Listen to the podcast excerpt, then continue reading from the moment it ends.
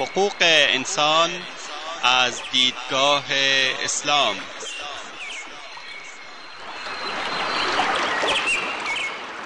يا أيها الناس إنا خلقناكم من ذكر وأنثى وجعلناكم وجعلناكم شعوبا وقبائل لتعارفوا إن أكرمكم عند الله أتقاكم إن الله عليم خبير.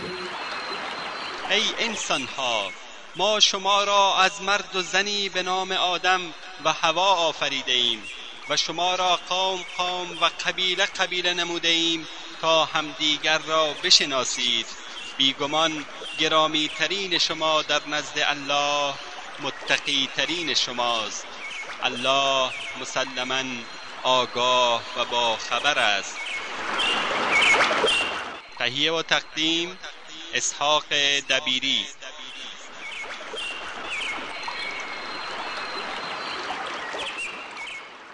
بسم الله الرحمن الرحيم إن الحمد لله نحمده ونستعينه ونستغفره ونعوذ بالله من شرور أنفسنا ومن سيئات أعمالنا. من يهده الله فلا مضل له ومن يضلل فلا هادي له. وأشهد أن لا إله إلا الله وحده لا شريك له وأشهد أن محمدا عبده ورسوله أما بعد. شنوندگان عزیز برنامه ما درباره حقوق زن از دیدگاه اسلام است. از آنجایی که زن کار خطرناک تربیت اولاد را به عهده دارد، از نظر اسلام به عنوان مربی نسلها قرار داده شده و اصلاح جامعه مرهون صلاح و درستکاری زن می باشد. زیرا فرزندانی که افراد جامعه را تشکیل می دهند به دست او تربیت می شوند و از میان افراد جامعه دولت اسلامی شکل می گیرد. انجام تمامی این امور مهم در گروه تربیت صحیحی است که زن در مورد فرزندان خود به کار می‌برد.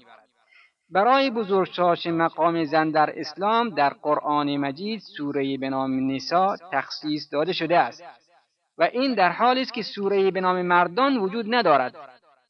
به ویژه مادر در اسلام جایگاهی والایی دارد و خداوند در قرآن مجید بعد از عبادتش به نیکی نمودن در حق مادر توصیه و تأکید کرده است.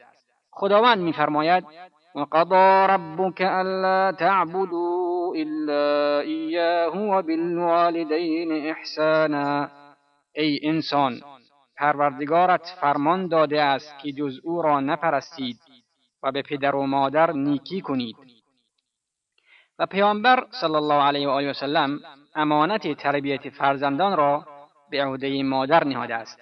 چنان که فرمود والمرأة راعیة فی بیت زوجها و هی مسئولة عن رعیتها.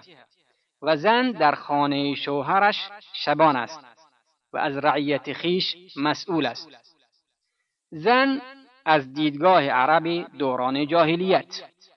زنان در دوران جاهلیت قبل از اسلام از بسیاری از حقوق انسانی و اجتماعی خود محروم بودند.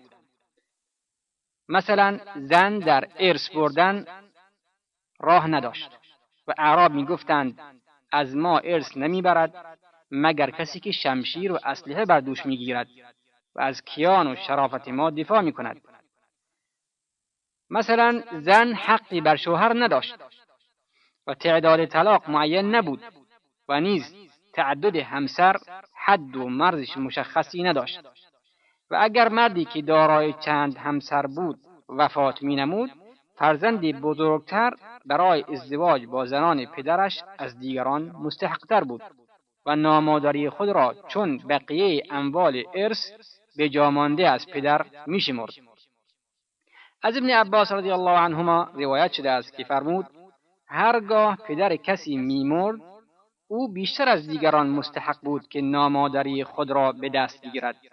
اگر می‌خواست آن را برای خود نگه می داشت یا اینکه او را زندانی می‌کرد تا اینکه از مهریهاش گذشت کند و آنقدر او را نگه می داشت که میمرد و مارش برای او باقی میماند. مثلا عدت زن در زمان جاهلیت یک سال کامل بود. و زنان به بدترین و زیشترین حالت به سوگ شوهران خود از دست داده می نشستند. زن در مدت عدت بدترین لباسها را می پوشید و در بدترین خانه سکنا می گذید و از آرایش و پاکیزگی و استعمال خوشبویی را ترک می کرد. آب به بدنش نمی‌زد. ناخونهایش را کوتاه نمی کرد. موهای اضافی بدنش را نمی گرفت. در میان مردم و اجتماع حاضر نمی‌شد و به این صورت تا پایان سال به سوگ می نشست. و بعد از اینکه یک سال از مرگ شوهرش تمام می‌شد با زیشترین قیافه و بوی زننده از خانه سوگ بیرون می آمد و به سوی مردم می رفت. مثلا اعراب در دوران جاهلیت کنیزان خود را مجبور می کردند تا خودفروشی کنند و پول در بیاورند چنانکه قرآن اعراب تازه مسلمان را این گونه خطاب می کند ولا تكرهوا فتياتكم على البغاء إن أردنا تحصلا لتبتغوا عرض الحياة الدنيا. کنیزان خود را که خواهان عفت و پاک دامنی هستند به زنا وا نکنید تا بدین وسیله مال و دارایی دنیا را به دست آورید. مثلا در میان اعراب دوران جاهلیت انواعی از ازدواج فاسد رواج داشت که در میان بسیاری از قبایل شایع بود و تا کنون در بعضی جاها رواج دارد. گروهی از مردان با یک همسر همبستر می شدند و آن زن حق داشت فرزندی را که به دنیا می آورد به هر یکی از آن مردان که می‌خواست نسبت دهد. مرد از همسرش می‌خواست تا با فردی مشخصی از سران قوم و افرادی که به شجاعت معروف بودند هم بستر شود تا فرزندی چون آن مرد در شجاعت به دنیا بیاورد. نکاح موقت نیز یکی از انواع ازدواجهایی بود که آن زمان رواج داشت. نکاح شغار یعنی اینکه مردی دختر یا خواهرش را به ازدواج مردی دیگر در می آورد به شرط اینکه او دختر یا خواهرش را به ازدواج او در بیاورد بدون اینکه هیچ یک از دو مهریه برای زن مقرر کنند. زیرا آنها زن را ملک مرد می‌دانستند و مرد مختار بود همچنان که هر تصرفی در دیگر اموالش انجام می‌داد با زن که جزء انبال به شمار می‌رفت هم انجام دهد. هنوز هم در میان بعضی ملت ها این سنت جاهلی وجود دارد. اما اعراب پیشرفته مانند قریش در آن زمان نیز به همین منوال که امروز مسلمین ازدواج می کنند ازدواج می کردند. آنها ابتدا از زن خواستگاری می کردند و مهریهش مقرر می شد و عقد انجام می گرفت اسلام فقط این نوع ازدواج را برقرار گذاشت. اما بعضی از سنت های ظالمانه مانند اجبار زن به ازدواج و افرادی که نمی‌خواستند و یا جلوگیری از ازدواج و تصرف یا ندادن مهریه زن و غیر را باطل نمود. امیر المؤمنین عمر بن خطاب رضی الله عنه میفرماید كنا في الجاهلیت لا نعد النساء شيئا فلما جاء الإسلام وذكرهن الله رأينا لهن بذلك علينا حقا.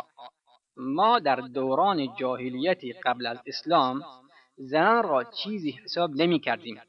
اما وقتی اسلام آمد و خداوند حقوق زنان را در قرآن یادآوری نمود ما پی بردیم که زنان بر بردن ما حق دارند. زنده بگور کردن دختران در جاهلیت. اعراب در دوران جاهلیت دختران را ناپسند و بدجبون می‌دانستند و فرزندان دختر دختر خود را از ترس عیب و آر زنده به گور می‌کردند. اسلام این عادت بد را نپذیرفت و قرآن به بدترین صورت این عمل عمل آنها را به تصویر کشیده و در مورد اعراب دوران جاهلیت چنین فرموده است. وإذا بشر أحدهم بالأنثى ظل وجهه مسودا وهو كظيم. يتوارى من القوم من سوء ما بشر به. أيمسكه على هون أم يدسه في التراب؟ ألا ساء ما يحكمون. و هنگامی که به یکی از آنها مژده تولد دختری داده میشد صورتش سیاه میگردید. و مملو از خشم و غضب و غم و اندوه می‌شد.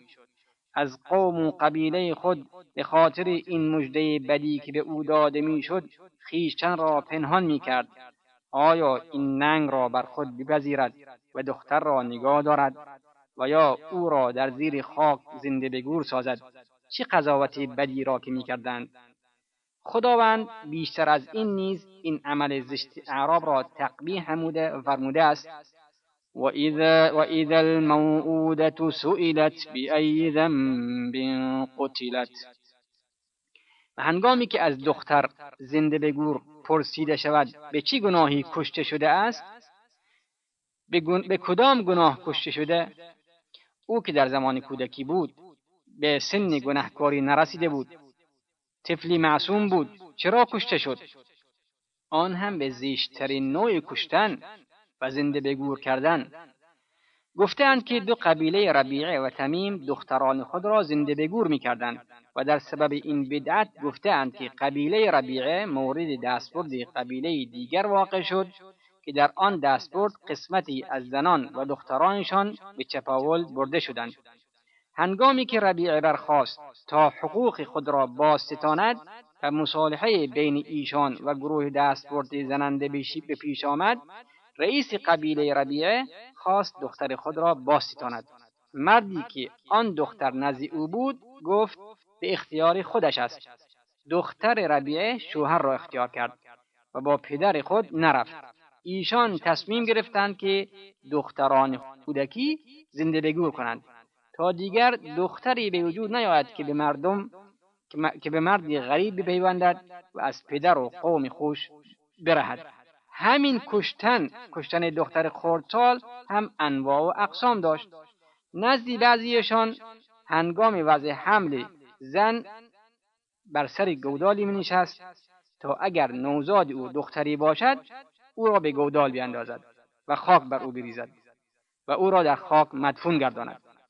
و بعضی دختر را چند سال نگه می داشتند و در سن, سن شش سالگی یا هفت سالگی به مادرش می‌گفتند که می‌خواهند او را به نزد داهیهایشان و خاله هایشان ببرند و او را بر سر گودالی که قبلا آماده کرده بودند میبردند و می‌گفتند به درون این گودال نظر نماید و او را به درون آن گودال سرنگون می‌کردند و خاک بر او میریختند در حالی که او دختر پدر پدر می‌گفت و این میرساند که به چه اندازه سنگدل و قصاوت قلبی بر همراه داشتند و بعضی دختران را زنده به گور نمی کردند.